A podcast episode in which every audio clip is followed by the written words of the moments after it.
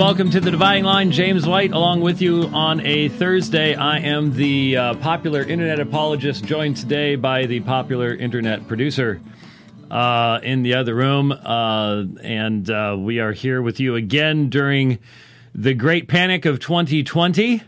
Uh, and that's exactly what it is the uh, takeover of the technocratic totalitarians. And uh, yeah, so here we all are. Uh, some of you are working your eyeballs out. Um, it, it is strange, just really briefly. I'm not going to dive into this, don't have enough time to, but I know some people are doing really, really well right now.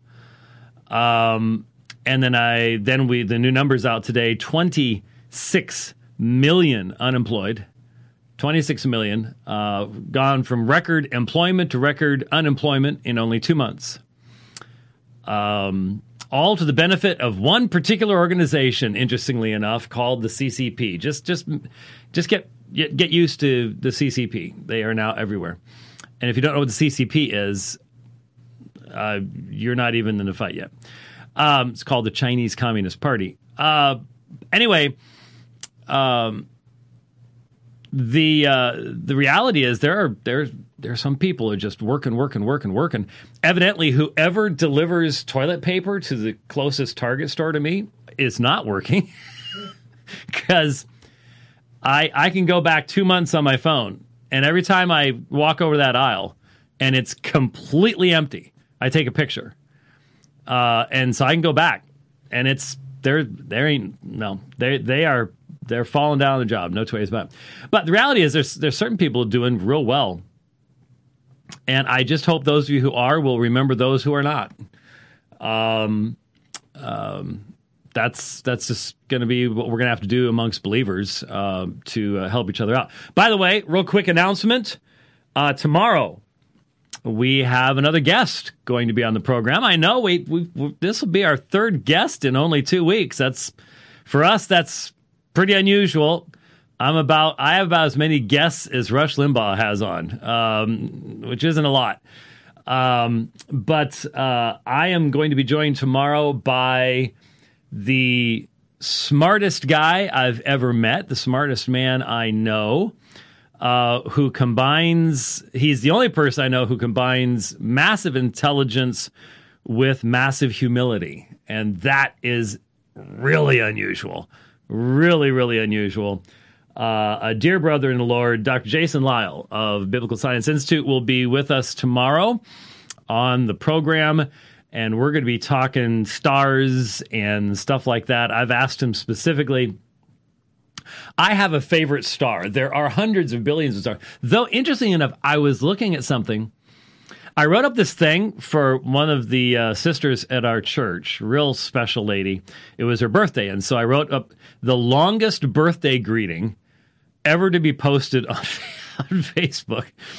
Um, well, it was for me, anyways.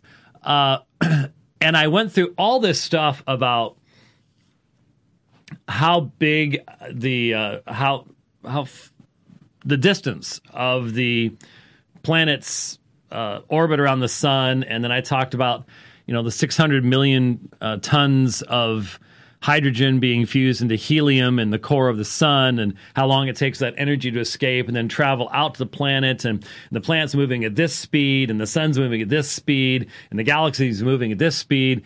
And then by the time i got through with all that i said what were we talking about again? Um, but so i'm i really like that kind of stuff. And i, I broke out the scope again uh, last week and uh, was was looking at stuff. Got up really early uh, last week, and actually, it's new moon, new moon was last night, so this would be a good time for viewing. There's some stuff I need to be doing on that too. Um, but long story short, I um, I took a glance, uh, stared for a while at my favorite star, and like I said, when I was doing some reading, there while we know there are hundreds of billions of stars, in actuality, to the naked eye there are only about 9,900 visible that you can actually pick out. Otherwise, you just get fuzz. Now, of course, my naked eye is a whole lot worse. There's only a couple hundred anymore. Um, but uh, uh, we know they're out there, billions and millions of stars. How could you have a favorite star? Um, well, I do. It's called Albireo. Look it up. Uh, it is to our view through a telescope a binary star. Actually, that's one of the things we'll be talking about. Is it really a binary? Uh, is it a triple, a quad? Uh, there are there are questions about that. And I've asked uh, if he has time uh, for uh, Jason to look a little bit more into Albireo. we can talk a little bit about that. But we're talking about other stuff as well. Uh, Saturn and Jupiter are uh, are close by Mars right now in the mornings, and we can take a look at that. Talking about God's beautiful creation out there with Jason Lisle tomorrow uh, at the same time on the dividing line. So make sure to join us at that particular point in time. Now, today on the program, um, I'm going to be honest with you.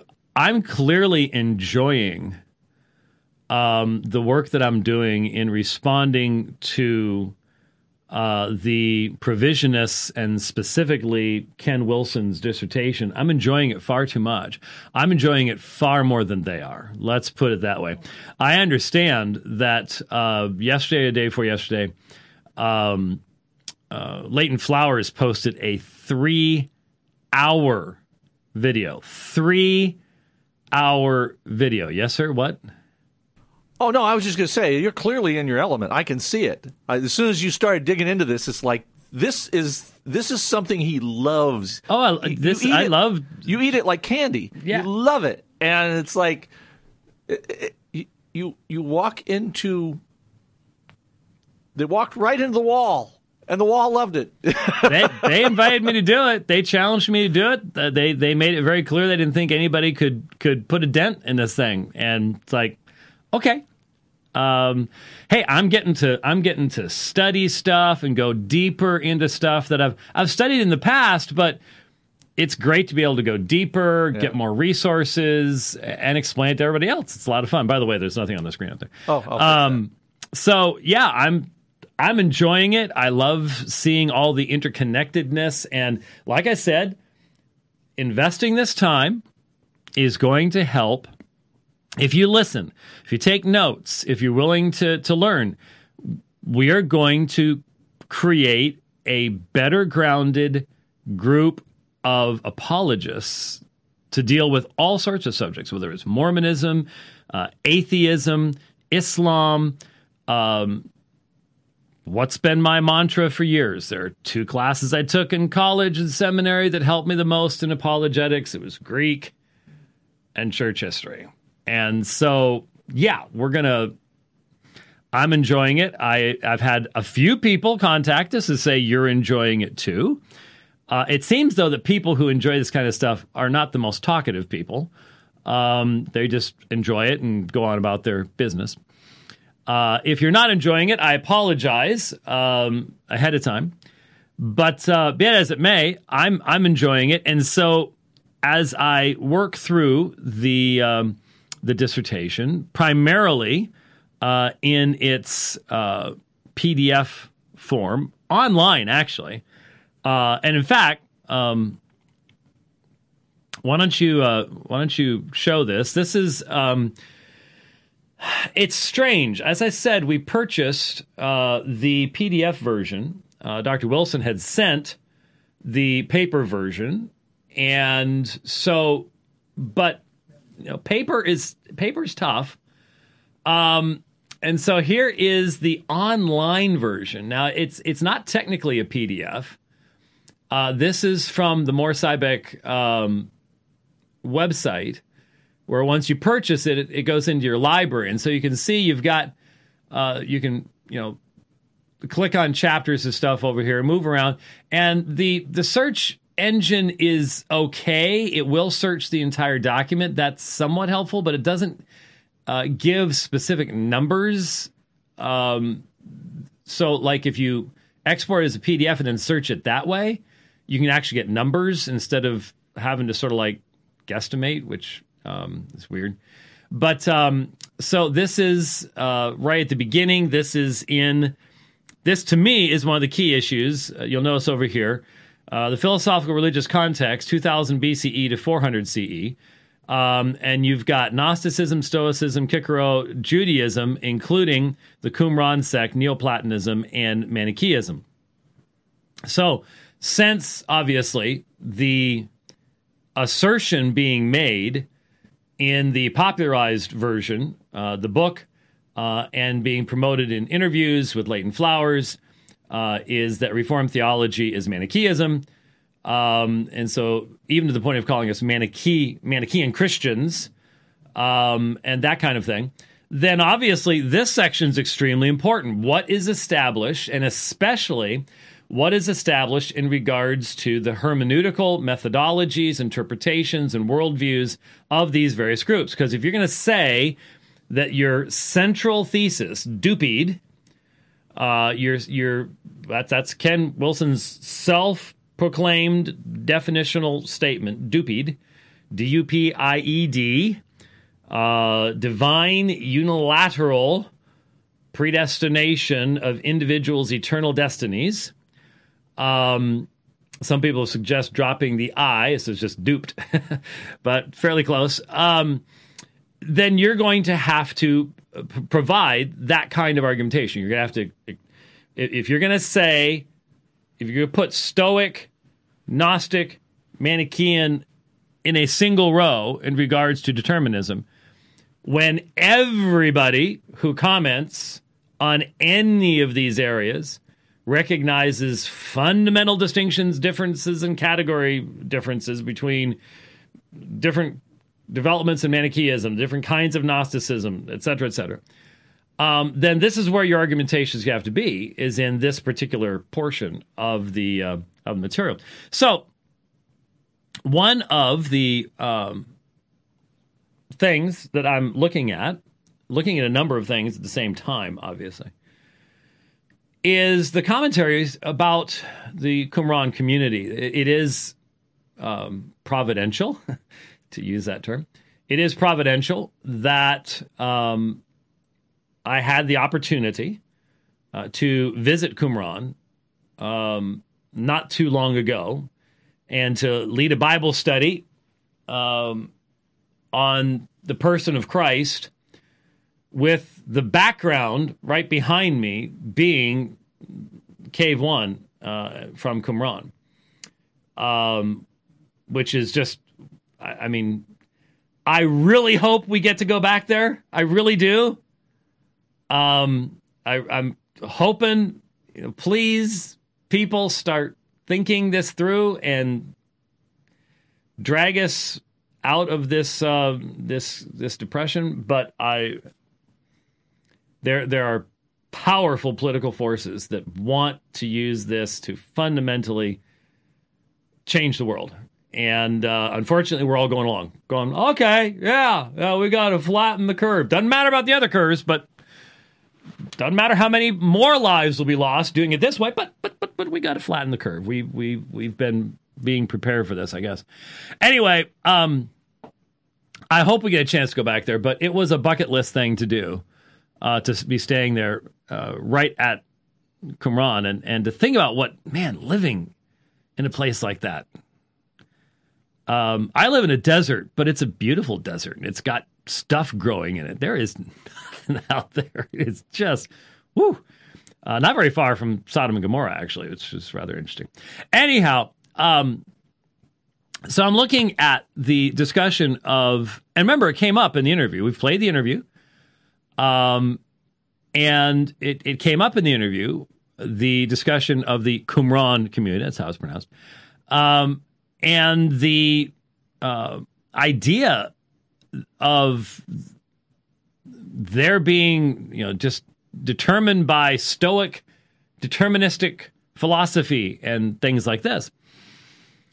And so once I started digging into this, I ran across um, this discussion, and it's very interesting um, that uh, Wilson has a particular perspective, and anything that disagrees this perspective has already been refuted. Now, he doesn't have to explain how it's been refuted; just all you got to do is put a footnote in, and and he uses most scholarly works would say such and such as a perspective was disputed by so and so who pointed out this. Uh, in Wilson's work, it's so and so was refuted. Footnote. No explanation. No, it's just. And so you can't make a judgment on just by someone saying, well, he was refuted. I found it, again, very, I've read a lot of dissertations. This one is way, way out of the mainstream, way out of the mainstream um, in on, on many, many levels. Um, so a discussion is taking place in regards to the perspective that you'll find in the Dead Sea Scrolls, what we would call the Dead Sea Scrolls, the, the, the Qumran Communities Library. And yes, there are, you, you must understand, we're less than 100 years out from the discovery of the Dead Sea Scrolls. What that means is there's, there would be an initial flurry of scholarship, depending on how fast things are being released for examination. Initial flurry of theory then the next step is the analysis of these things. You get synthesis. Uh, one scholar notes this, one scholar notes that. Hey, you put those two together, and there's this. Um, and then there's the debate. And then you start getting some settled conclusions. Um, but then a next generation is going to come along and say, hey, have you noticed this? And so there's still good, valid, important work being done in regards to what was discovered at Qumran that's now generally completely available. It wasn't initially, but pretty much now. And so, um, very thankfully, like I said, I've got you know books, I've got paper. Um, my uh, accordance library is thoroughly furnished with everything from Qumran, thankfully. Um, and so, one of the uh, statements that was that, I found in the in the dissertation caught my caught my eye, and so uh, uh Wilson is quoting from various sources, uh, including uh, Charlesworth and Merrill and and and others who have uh, written on this particular uh, subject. And uh, let me just read you what it says. But Merrill tries to salvage belief in the free will and accountability, despite his own substantial evidence questioning his conclusion. God creates the wicked for the sole purpose of destruction for his glory as an example to the non elect. And then there are references given. Um, 1QH, 15, 17, 19 through 20, 1QS. Now, the when you when you hear 1Q, 4Q followed by a letter or sometimes a series of letters, um, these are the designations used to identify the various scrolls. Now, those scrolls, those sources, may have names assigned to them, but they also have an index because some people use different names. And of course, when you're reading earlier materials, um, they may only have the names before the index became the popular way of identifying things, so on and so forth. Um, Wilson is not consistent on this. For example, he he his he gets those citations right, but then afterwards starts just citing um, 10, 5 through 7, 2, 2.25 without giving the scroll. So you're not even sure exactly what he's referring to at this particular point in time. Maybe he just assumes it's the last thing he cited. I don't know. I haven't checked it out yet. Anyways, so you get the uh, get that context. God creates the wicked for the sole purpose of destruction for his glory as an example to the non-elect. Quote, all aspects of of creation have been formed, yet sad. It looks like that's a Dalet, not a Resh, given the way it's appearing on the screen, to, uh, to achieve God's purposes with Yatsad meaning to implant a tendency, God controlling man's knowledge and plans and assigning humans lots or destinies before birth. Because every action of man is predestined, even his thoughts and knowledge must be given by God. Merrill 35. He summarizes God has sovereignly determined, without any merit on the part of any man, to save some of them from destruction in the eschaton and from moral and spiritual bondage in the here and now. Everything man has for which to be thankful is the result of grace.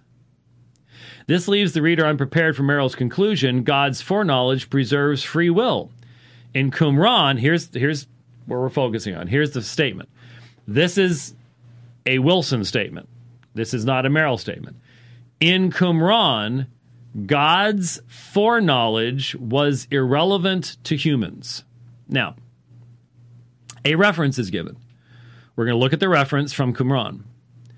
But once again, one of the problems is that what we have here is confusing theological terminology on the part of Ken Wilson. There's a lot to be discussed in regards to what foreknowledge is supposed to mean, what it means biblically, what it meant historically. Foreknowledge is one of the Gnostic eons. So that obviously has a completely different. You have forethought, you have the afterthought, you have foreknowledge. Obviously, that's a completely different context, or is it? We don't know. We can't tell from from Wilson's statement. But I want to look at the phrase in Qumran. God's foreknowledge was irrelevant to humans. The reference is 1QH 18.3 9. So we're talking about Cave 1, H 18, 3 through 9. What is that? Well,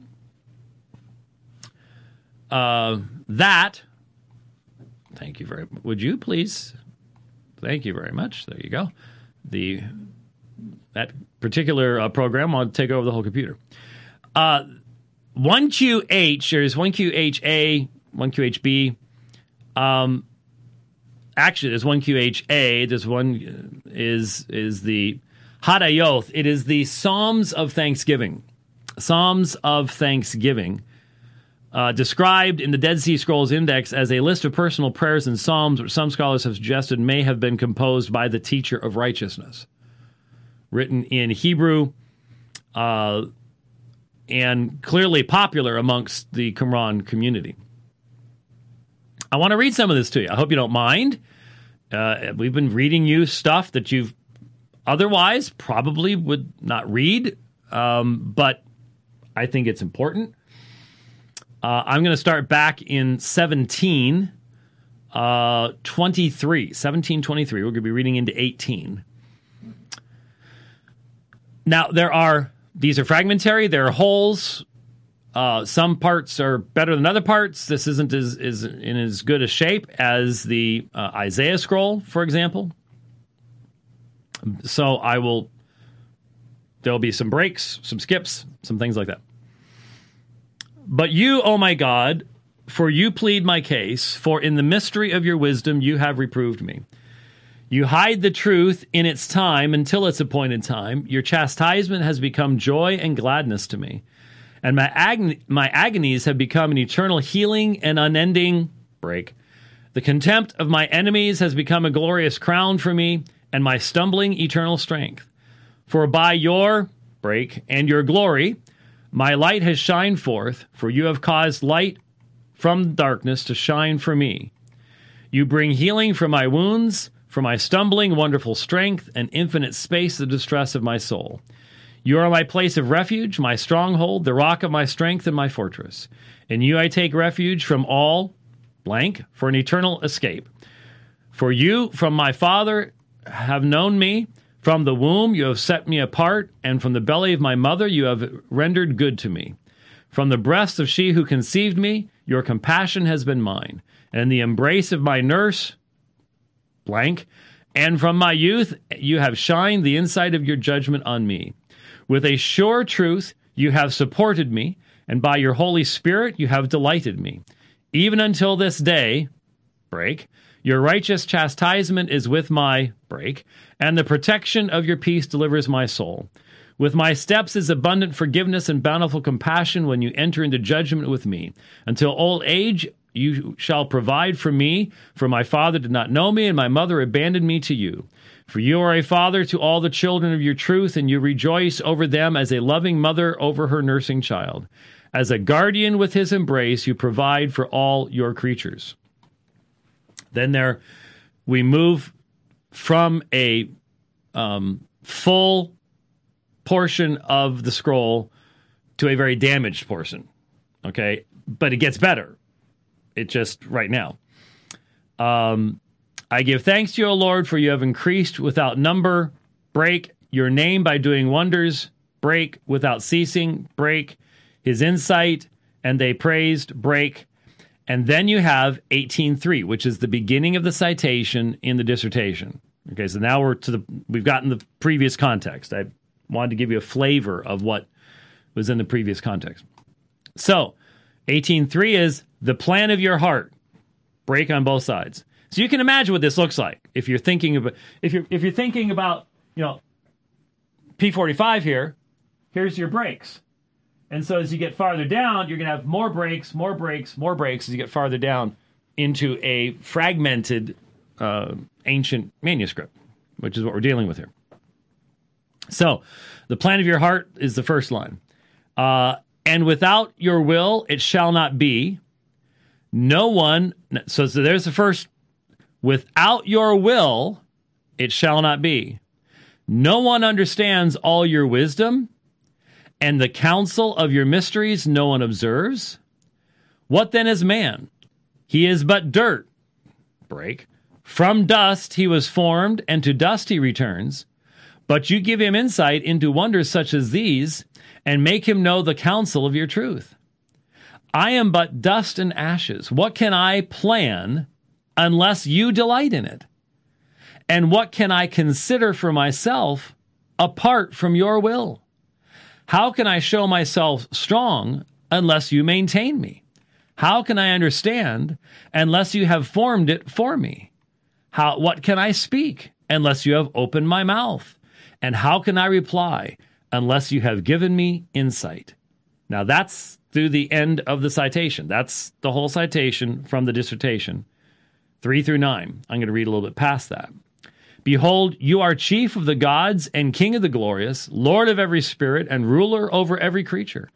Apart from you, nothing is done, nor is there any knowing without your will.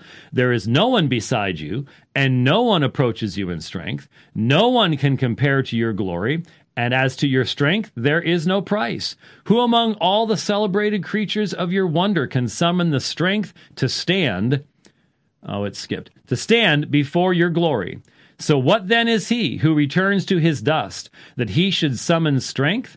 Only for your glory you have done all these things. Blessed are you, O Lord, God of compassion and rich in mercy, for you have made these things known that I might declare your wondrous works and not keep silent day and night. Okay? Hymns of thanksgiving. Now, couple observations. Be honest with me.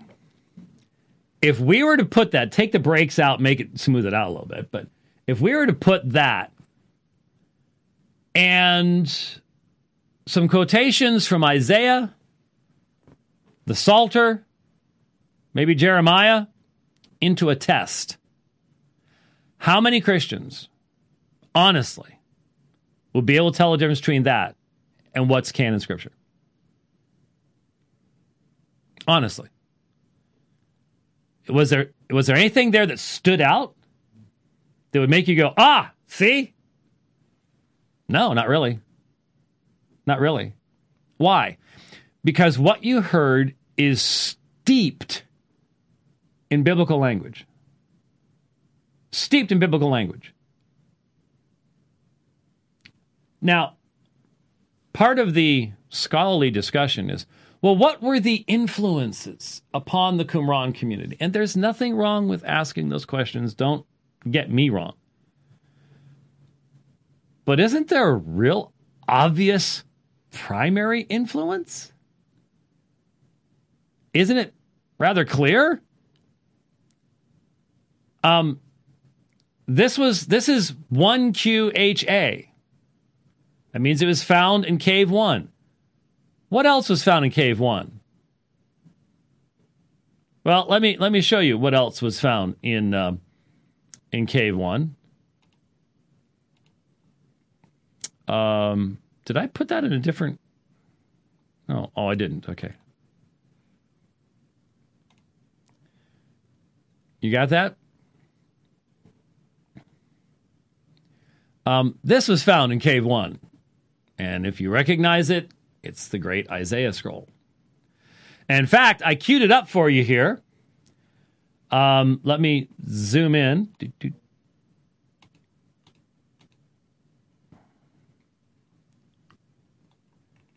Sorry for those of you who are listening, but um, right here, this is from Isaiah chapter 40.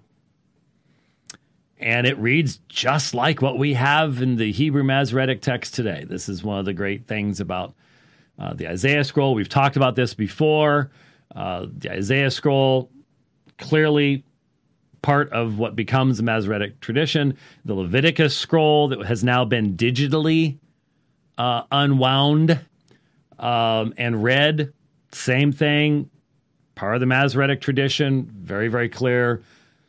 What this proves is the text does not have to change over time. It doesn't mean all text didn't change. What it proves is the text does not, of necessity, have to change over the course of a thousand years. And so here is uh, the Isaiah scroll, and here is Isaiah 40, 26. Now, what, why do I say that? Because I want you to hear, I'm going to read, and you can leave it up. I mean, well, I don't, I don't care. Um, if people want to look at the ugly Scotsman reading, that's fine too. Um, I just want to read a portion of scripture to you here. And I want you to compare it to what we were just reading and what is on the screen. And I'm going to be reading from an English text, read a lot faster that way, um, some of what you have on this. In fact, all of this is on the screen right now. Who has measured the waters in the hollow of his hand, and marked off the heavens by the span, and calculated the dust of the earth by measure, and weighed the mountains in a balance, and the hills in a pair of scales? Who has directed the Spirit of the Lord, or as his counselor has informed him? With whom did he consult, and who gave him understanding, and who taught him in the path of justice, and taught him knowledge, and informed him of the way of understanding? Behold, the nations are like a drop from a bucket, and are regarded as a speck of dust on the scales. Behold, he lifts up the islands like fine dust. Even Lebanon is not enough to burn, for its beasts enough, nor its beasts enough for a burnt offering. All the nations are as nothing before him. They are regarded by him as less than nothing and meaningless. To whom then will you liken God? Or what likeness will you compare with him? As for the idol, a craftsman casts it, a goldsmith plates it with gold, and the silversmith fashions chains of silver. He who is too impoverished for such an offering selects a tree that does not rot. He seeks out for himself a skillful craftsman to prepare an idol that will not totter. Do you not know? Have you not heard? Has it not been declared to you from the beginning? Have you not understood from the foundations of the earth? It is he who sits above the vault of the earth, and its inhabitants are like grasshoppers, who stretches out the heavens like a curtain and spreads them out like a tent to dwell in. He it is who reduces rulers to nothing, who makes the judges of the earth meaningless.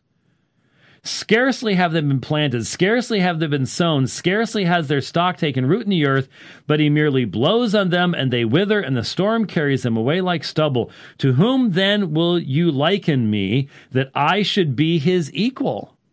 says the Holy One. And then finish with verse 26, which is right down here, right in front of me, right there.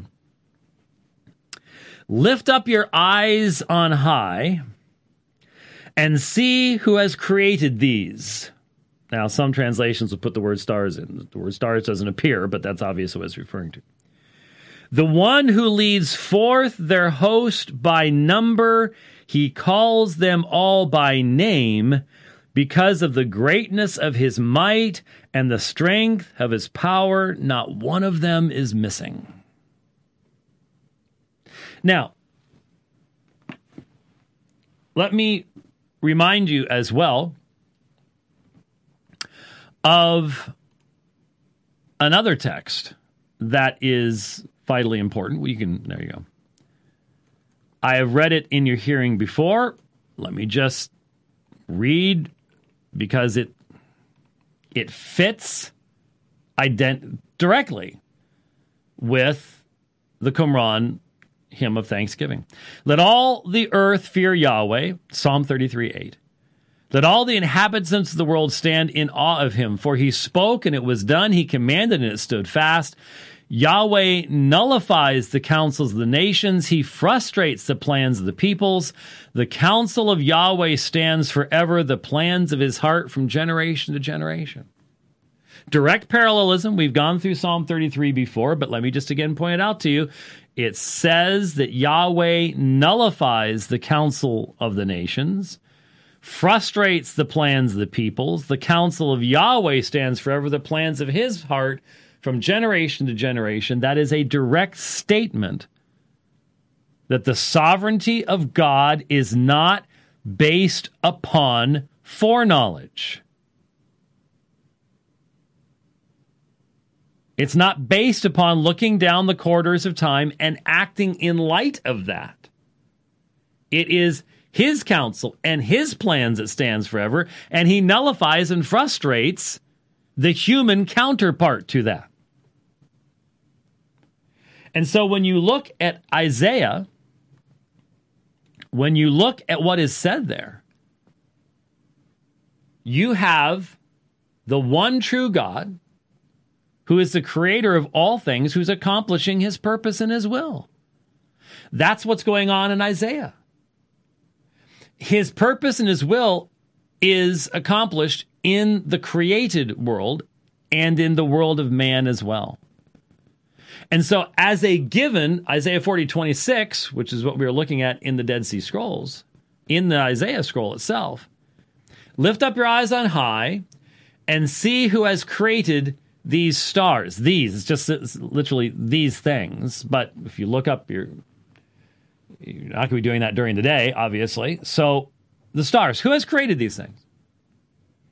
Well, in many of the religions of ancient the ancient world, those were actually divine beings themselves, part of a pantheon. But from a biblical perspective, this is the one true God. He leads forth their host by number. In other words, there's organization, there's purpose, perfect knowledge of the entirety. Because of the greatness of his might, I'm sorry, he calls them all by name. Because of the greatness of his might and the strength of his power, not one of them is missing. In other words, is out of, might we say, they out of orbit, out of his control. This is amazing because, and maybe maybe uh, Jason and I can talk about this tomorrow. Um, but Sagittarius A star, the massive black hole at the center of our galaxy, which we've only known about for less than 20 years. Less than 20 years.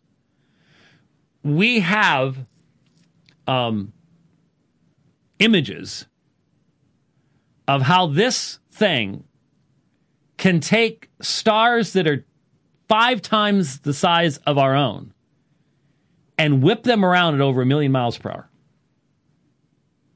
Whip them around at over a million miles per hour. That's how powerful it is. Not one of them is missing. None of that activity is random. In the scientific perspective, it's all random. What the scripture is telling us is none of it's random. When a star falls into a black hole, there are some fascinating images now of stars getting torn apart by a black hole and sucked into it.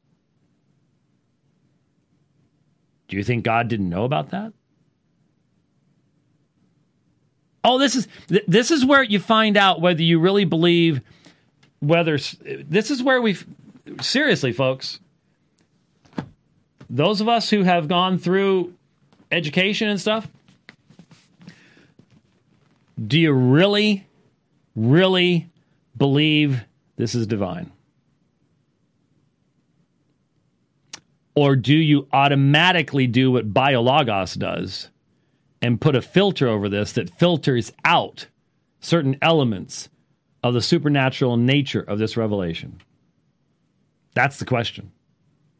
That's the question. Do you believe this is divine? Oh, yes, this is one of my Jeffrey Rice rebinds, by the way. I just just thought I'd hold it up so you can see that there.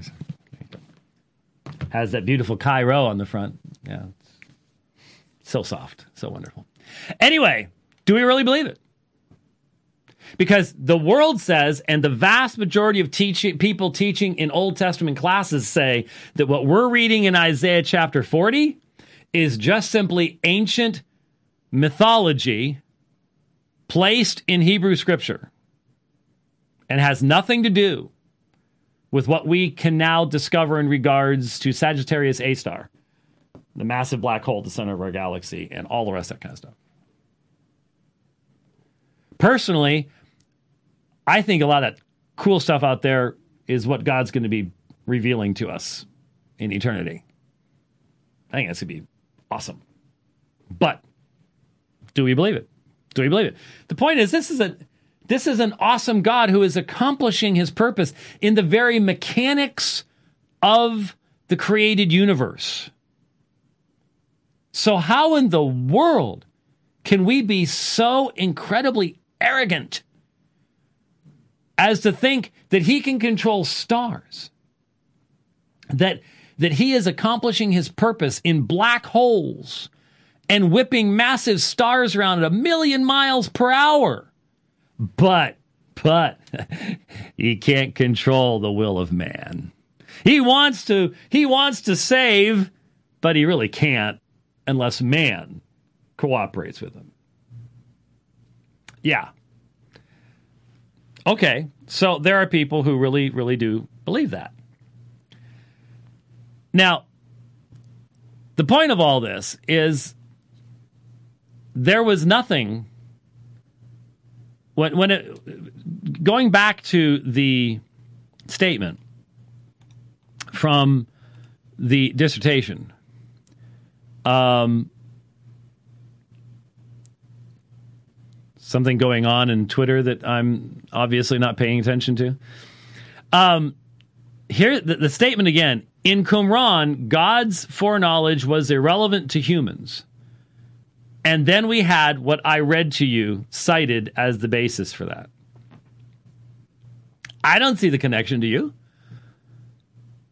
What it was talking about is, yeah, I mean, there, there's there's a strong emphasis upon God is God, man is made of dust, and God's will is all encompassing. Um, the plan of your heart, without your will, it shall not be done. No one understands all your wisdom. The counsel of your mysteries, no one observes. What then is man? He is but dirt. He was formed and to dust he returns. You give him insight into wonders such as these. So here's here's part of the importance of revelation. And make him know the counsel of your truth. So there's a reason why God is revealing his truth. He's accomplishing something in this world. And we, as his creatures, are to respond to these things. I am but dust and ashes. What can I plan unless you delight in it? Isn't that Psalm 33? Isn't that Isaiah 40, 41, 42? Is, isn't that exactly what is what is said in Scripture? The point is, where is this coming from? It's coming from Scripture. This is the primary influence. This is the primary source that is reflected in the Thanksgiving hymns of the Qumran community. Not Stoicism. Why, why would you look to Stoicism? The Stoics don't have a God who does these things. They don't have personal revelation in this way. Why would you even think to look there? Oh, the determinism thing. And we don't want to find that in Isaiah. We don't want to find that in the Psalter. We don't to find that in Jeremiah. but it's there. That's the point. It's there and it's there clearly, it's there compellingly. But they don't believe that. The provisionists don't have a divine decree. And so they've got to look elsewhere. Got to look elsewhere. There you go. So I got to show off the Isaiah scroll. I got to talk about Qumran, read from that stuff, and talk about God's absolute sovereignty. It is really, really cool to get to do all that. I'm going to close these things out so I've got my Bible program back. Sometimes I just don't have enough room left on the screen um, for for my Bible, all my Bible stuff. Okay, now. Um, okay, that was 45 minutes. That's that's, that's, that's not that's not too bad. I I, I was somewhat self controlled. Um, you're wondering what I've got here. Little flavored water, little apple cider vinegar. Oh yeah. Us old folks need that stuff. All right. Now, so I go back to the dissertation, and you go, oh, no, eh, we're, we're changing subjects, though. I go to the conclusion. The conclusion. Now, what's interesting is normally what you're going to present in your conclusion means that you have substantiated the assertions you make in your conclusion in the argumentation of your dissertation itself, in the body. Um, let me read the first portion of the let me read the first two paragraphs of the conclusion.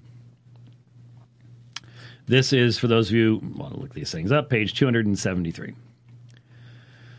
At least in the PDF format. I didn't look at the paper to um, should should be the same. Imagine the paper is just printed off the PDF, anyways. Early Christian authors half scare quote unanimously half scare quote taught relational, eternal predetermination wherein God elected persons according to foreknowledge of their faith, parentheses, predestination, parentheses, in opposition to Stoic providence and Gnostic slash Manichaean unilateral determinism. That's the first sentence.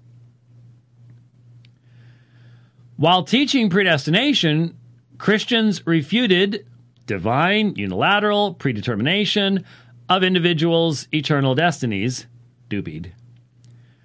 Identified in ancient Iranian religion, then chronologically in the Qumranites, Gnosticism, Neoplatonism, and Manichaeism.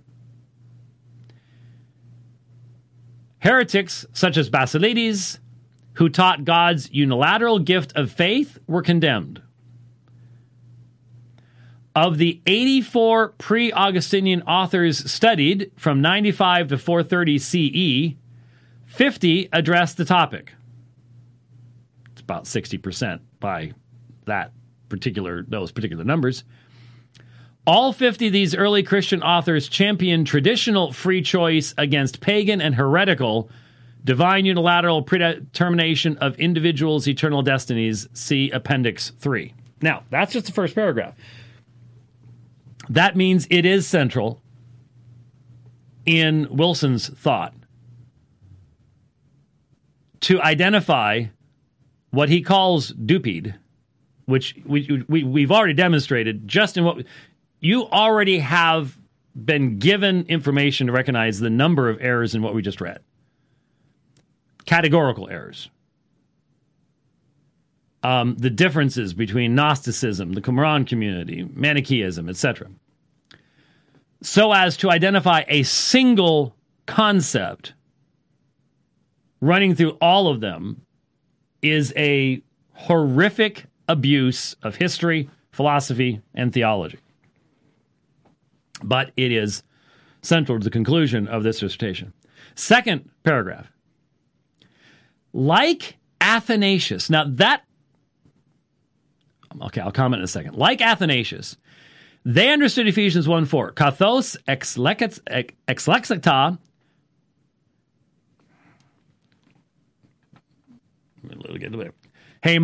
en auto pra katabales cosmu.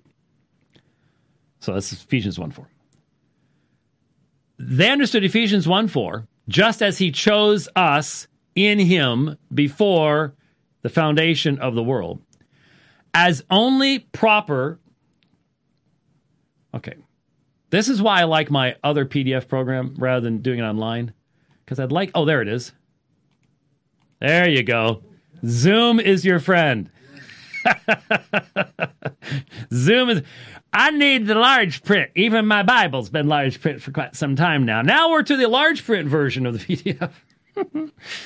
like Athanasius, they understood Ephesians 1 4, just as he chose us in him before the foundation of the world, as only proper to a God whose foreknowledge affected with an A, affected providence, capital P, reference C.AR.2.75-77. We will come back. Foreknowledge, again put in half scare quotes, of future free choice explained God electing persons to eternal life, similar to McCall's modern supervenience of truth argument concerning omniscience and free choice. They concurred with Cicero's De Fato 1127 to 28 solution. God's knowledge, listen to this. So, all Christians before Augustine all agreed with Cicero. You've heard it called Cicero as well, depends on how you pronounce your Latin. Retained God's, I'm sorry. So the solution is God's knowledge is restricted to cognition, not causation. But contra Cicero retained God's infallible, omniscient foreknowledge. This regula fidei of traditional free choice may be a rare example of genuine unanimity throughout Christendom. End of paragraph. even identifies it as a regula fidei, rule of faith. The regula fidei. So, obviously, this is extremely important, is it not? Yes, it is. Yes, it is. But what caught my attention and why I'm addressing it today is you say something about Athanasius and you're going to get my attention. Probably my favorite early church father. Uh, I've written papers on him. Um, I try to let Athanasius be Athanasius. I try not. Athanasius was not a Reformed Baptist, unlike what some Roman Catholics tried to say uh, years ago. But neither was he a Roman Catholic by any stretch of the imagination. Remember Athanasius contra mundum, Athanasius against the world. Athanasius the one willing to stand up for the deity of Christ and defend the deity of Christ even when pretty much everybody else had given way, including the Bishop of Rome. When condemned by, uh, kicked out of his church five different times, when condemned by councils, he did not take the Roman Catholic perspective on those issues of authority. Scripture is sufficient above all things, was his statement. So, yes, and then, of course, Athanasius' 39th Festal letter, his identification of the canon of Scripture, um, of the New Testament, I mean, uh, all that stuff. You've heard me talk about Athanasius. So when I see Athanasius mentioned, well, I, I have a question. If this is in the conclusion, then certainly there's been a discussion of Athanasius before this, right? Um, no. So I did this search last night. I'll do it again here on the thing. And when I look through the entirety of the book, the entirety, um, Athanasius only appears a very, very, very few, t- few times. And there's nothing that is actually there. There's only three times, not including.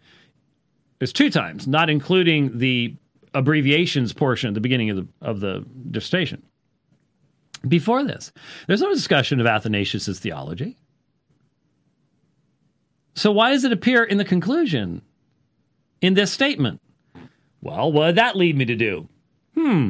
It sounds like this is saying that Athanasius understood Ephesians 1 4 as only proper to a God whose foreknowledge affected providence. Foreknowledge affected providence.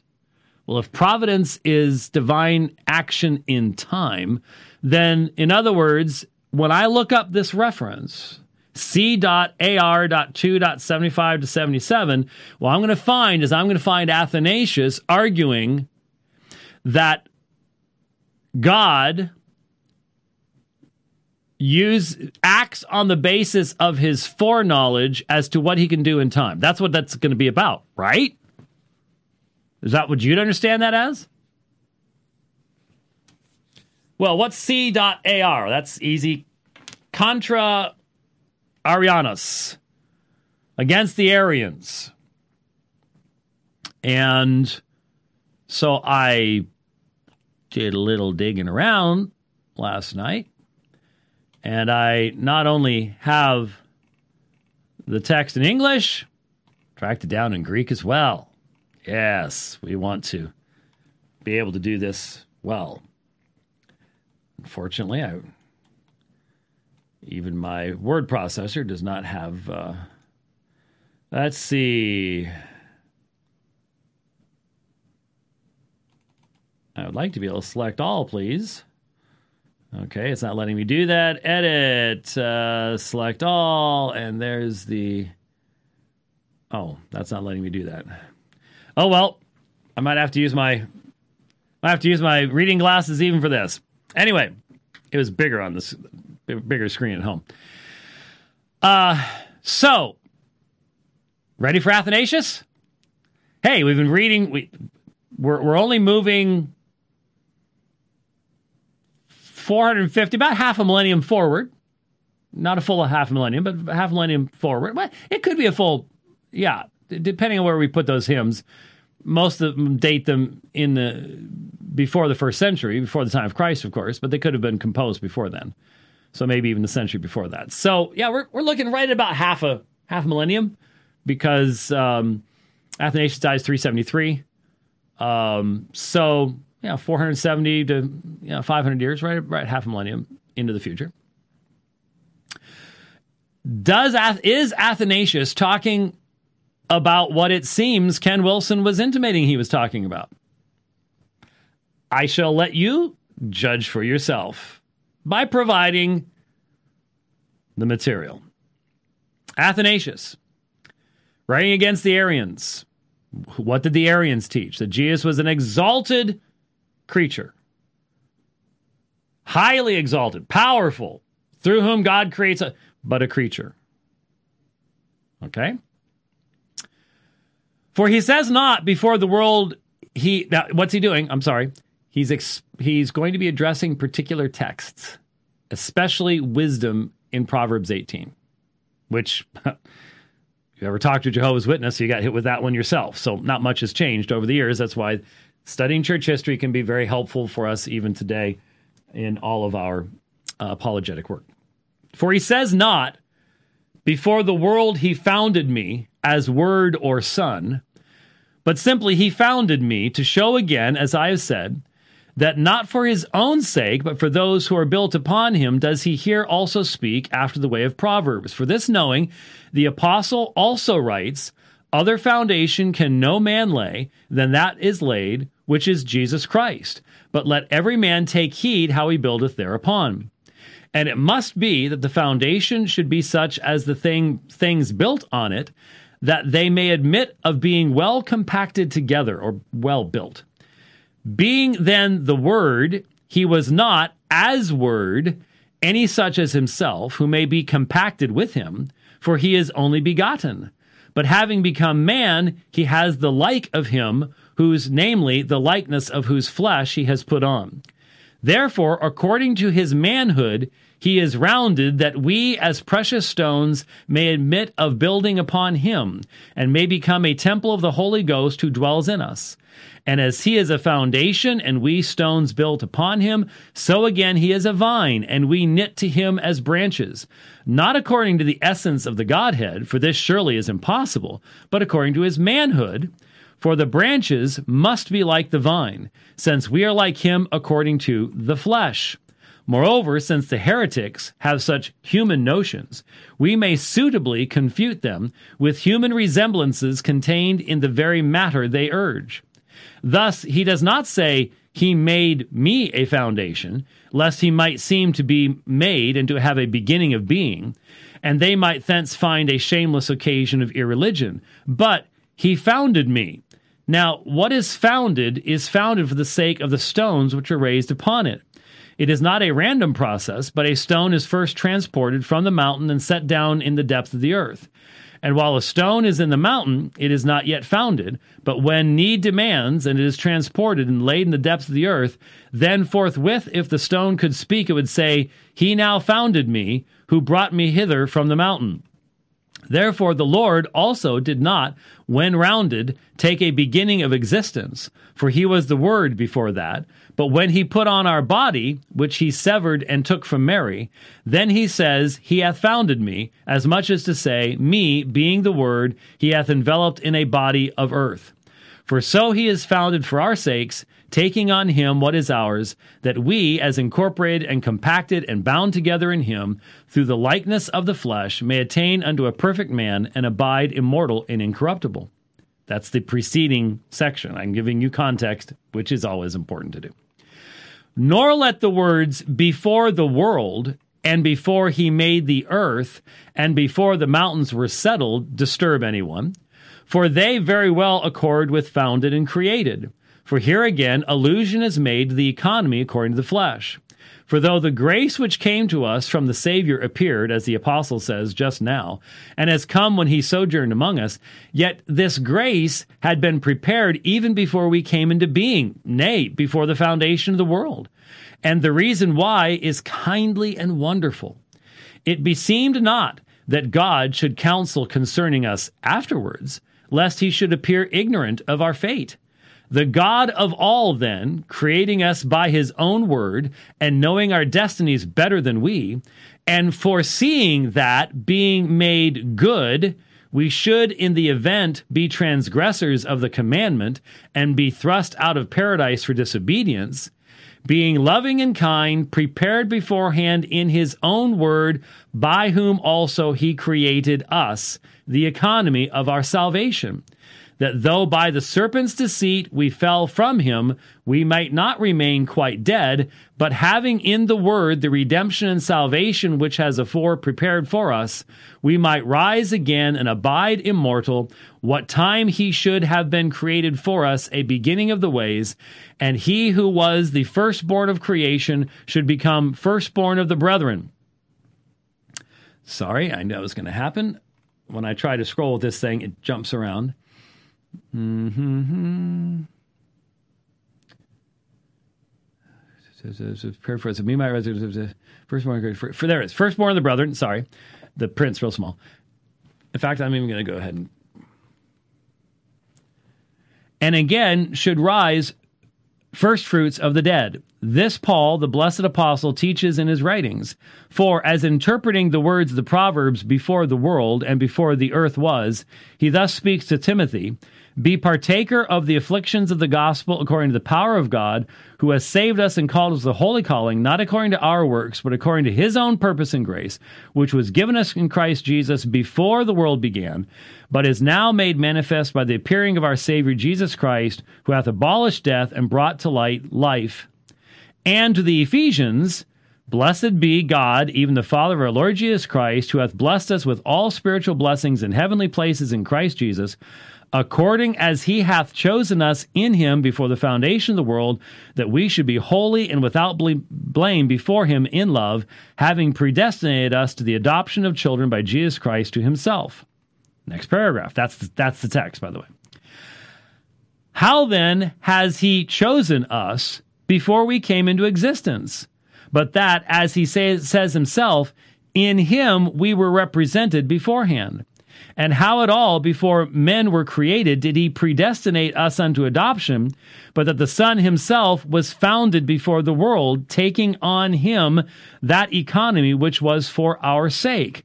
Or how, as the apostle goes on to say, have we an inheritance being predestined, but that the Lord himself was founded before the world, inasmuch as he had a purpose for our sakes to take on him through the flesh all the inheritance of judgment which lay against us, and we henceforth were made sons in him.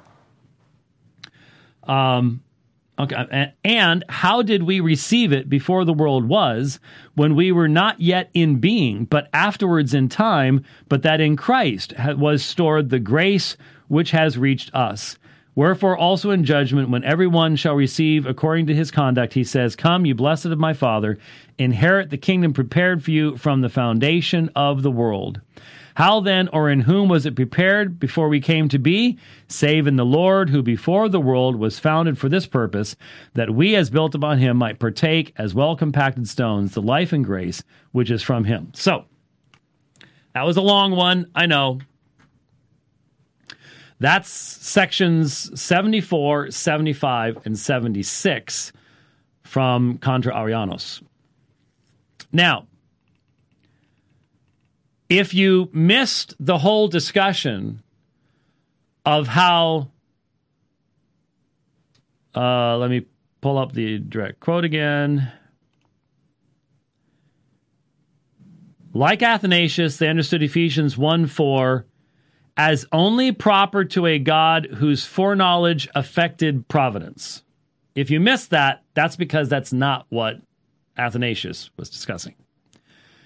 The context is explaining the pre-existence of the Son in light of such texts as the use of Proverbs describing wisdom being founded.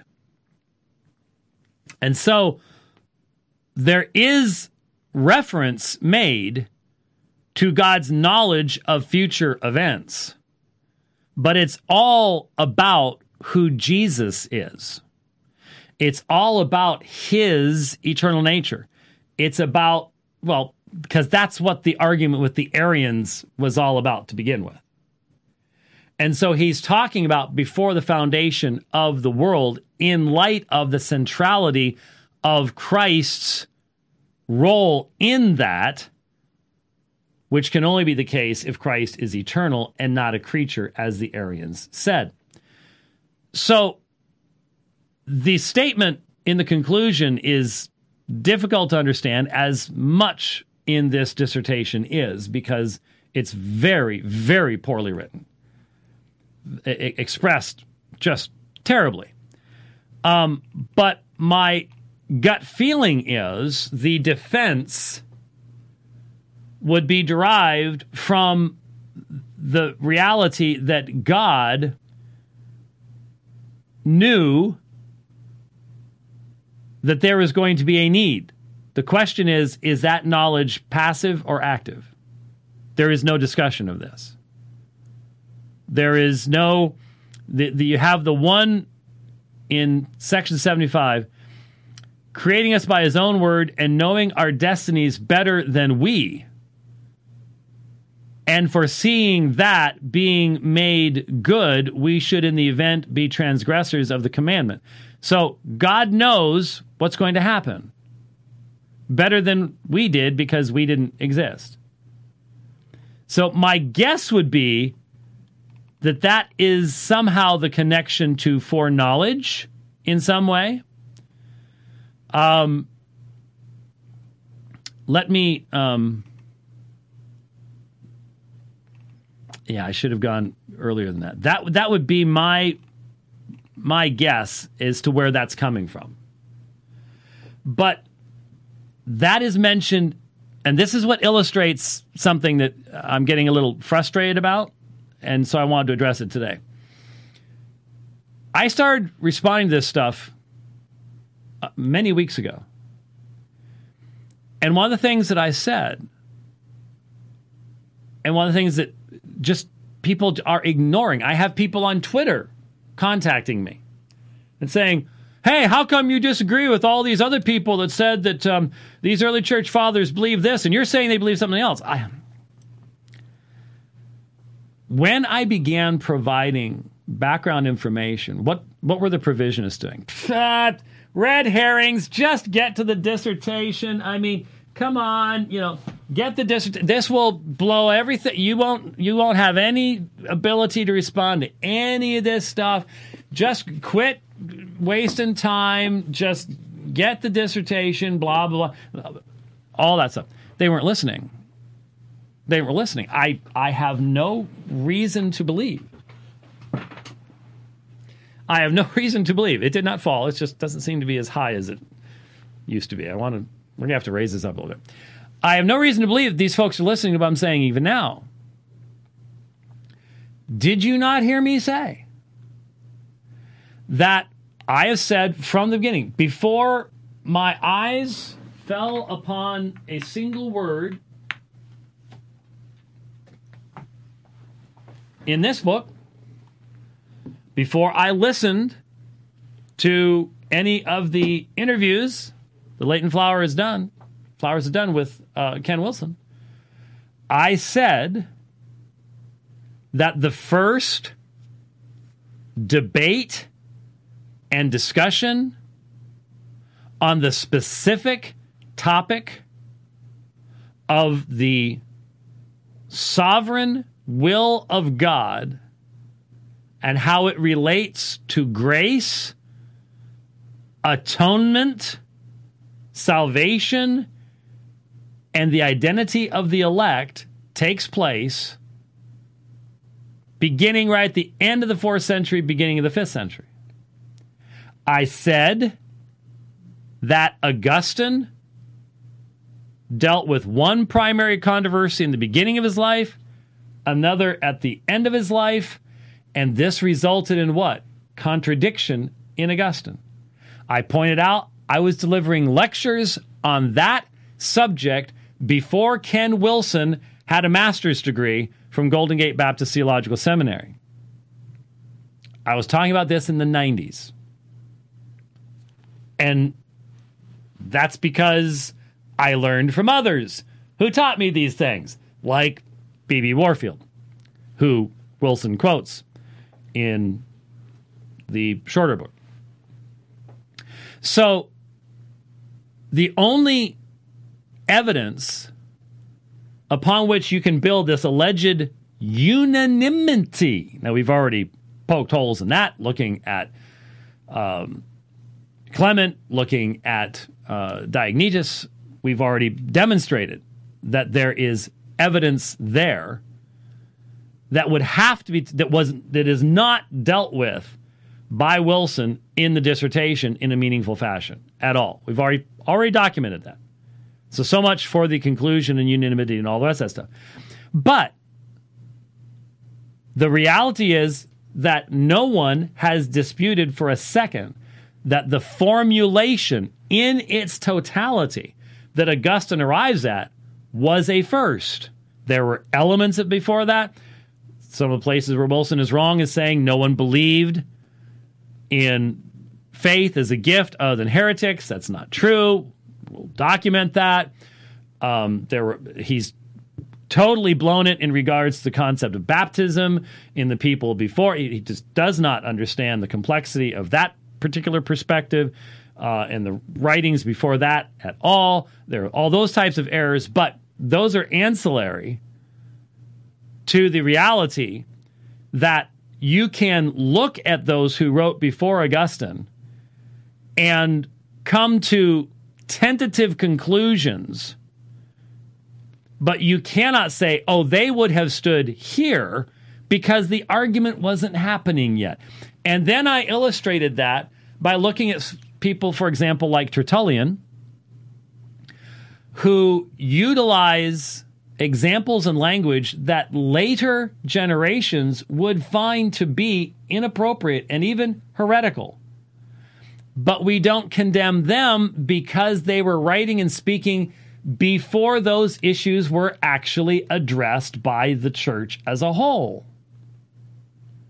So maybe you all were just bored by my presentation, but you weren't listening. So when you come after me on Twitter and say, oh, well, what about what Calvin said? Or what about what this historian said? You're assuming that I'm saying that before Augustine, there were people who had an Augustinian definition. I've never said that.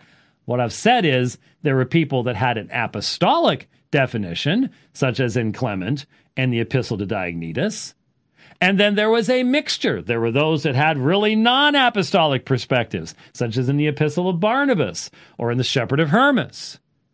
And then you start getting a bunch of mixtures of traditions with Irenaeus and his capitula- recapitulation theory, and Tertullian going off the Montanists, and and Justin with his with his every type of Greek philosophy functioning as a filter as he's reading the text of Scripture and everything else.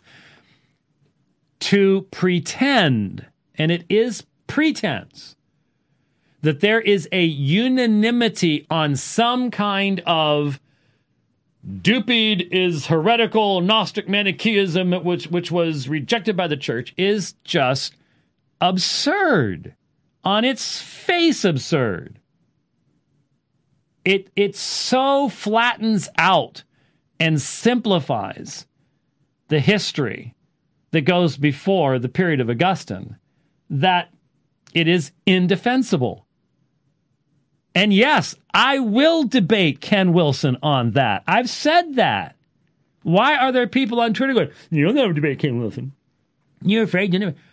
What I've said is, once we get done with this, I don't think he'll want to debate me.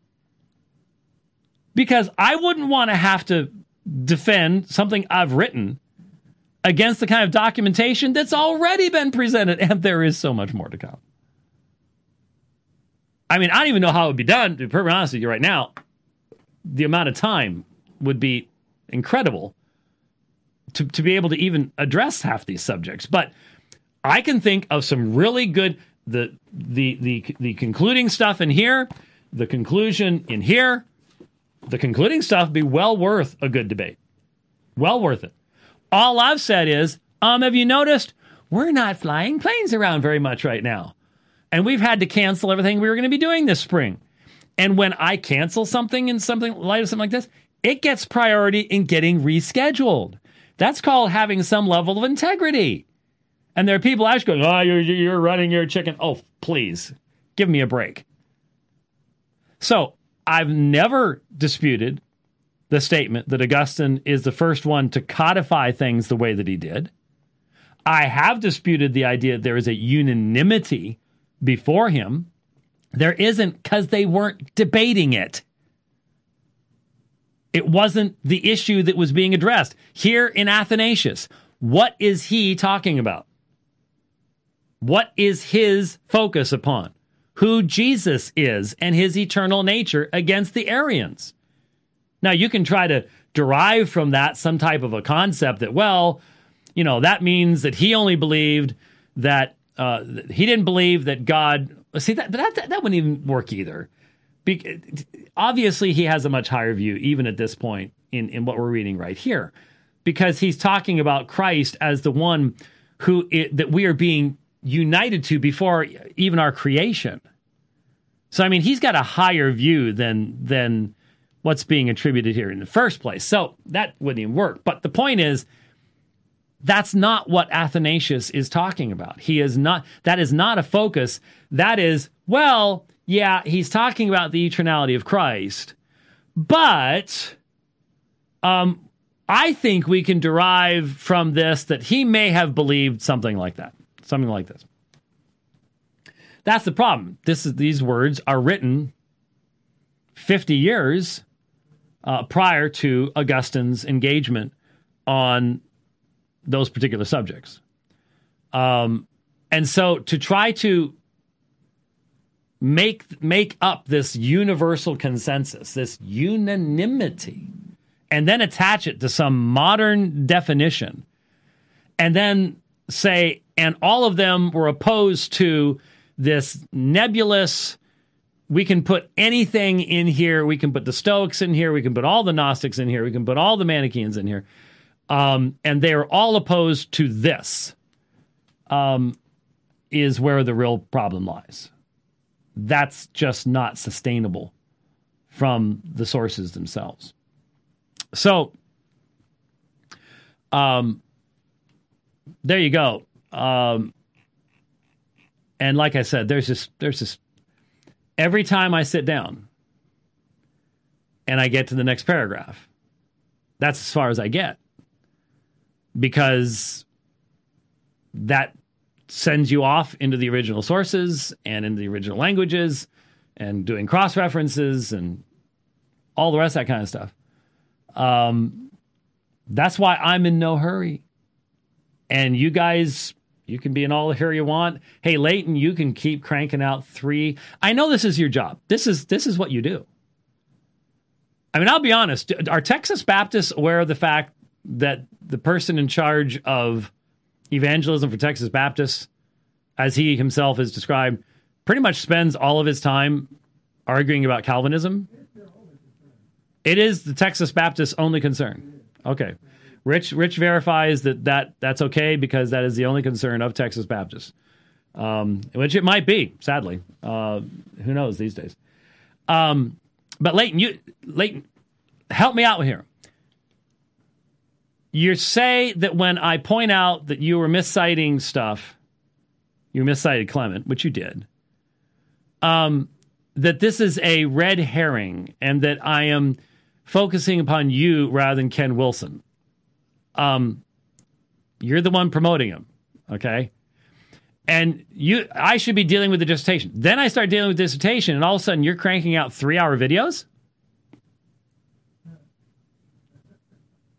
Who's producing the red herring here? That's what I'd like to know. I don't know. Um, and someone, wait, wait, wait, wait. Um, friend of mine who knows who he is and is probably listening right now friend of mine um, sent me a outline of what he he listened to the beginning of um, Leighton's stuff, Leighton's three hour thing. Oh, good grief. It had to have been after this. You're going, he really, okay here's here's here's how we um, put it. All those quoted names. There was a bunch of. Uh, here we go. Stop rolling. Uh, R.C. Sproul, Piper, Bavinck, uh, Peterson, Berkhof. All those quoted names wrote that before Augustine, synergy was the understanding of the apostolic fathers.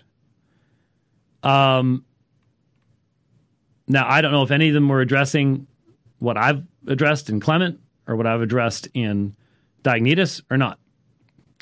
Um, but the argument is that um, I'm setting myself up as a new authority against all these people. No, I'm not. Um, if you read what I've actually read, uh, written, or listened to what I've said, I just clarified all that. And then there was something about the debate. So once again, when current commitments and those canceled by the worldwide panic are dealt with properly, rescheduled, etc. I will debate Ken Wilson on his assertions gladly. Gladly. I already have more than enough to do it. The question is going to be how do I prune my material down? How do I get it down to something that's even understandable? So if any of you are running around saying, oh, he'll never do it, you are wrong. And I have 174 debates worth to prove you're wrong. Be glad to do it. It'll be useful. It just needs to be done the proper time. And between now and then, I'm going to keep teaching people about how to do history and how to look at categories and topics and read in context and be fair in argumentation. Is that okay? Well, even if it isn't for you, you can't stop me. So we're going to keep doing it. We're going to keep doing it. So there you go. All right. Um, yeah, I'd say that's pretty much it. Don't forget that tomorrow we are going to be joined by Jason Lisle, Biblical Science Institute. We are going to be talking star stuff and Albireo and Saturn. And, you know, he's a presuppositionalist too. So who knows? Maybe we'll get into all of that. Uh, but it's always fun to talk with Jason Lisle. And so that's what we're going to be doing tomorrow. I hope you'll tune in. Thank you for watching. We'll see you next time. God bless.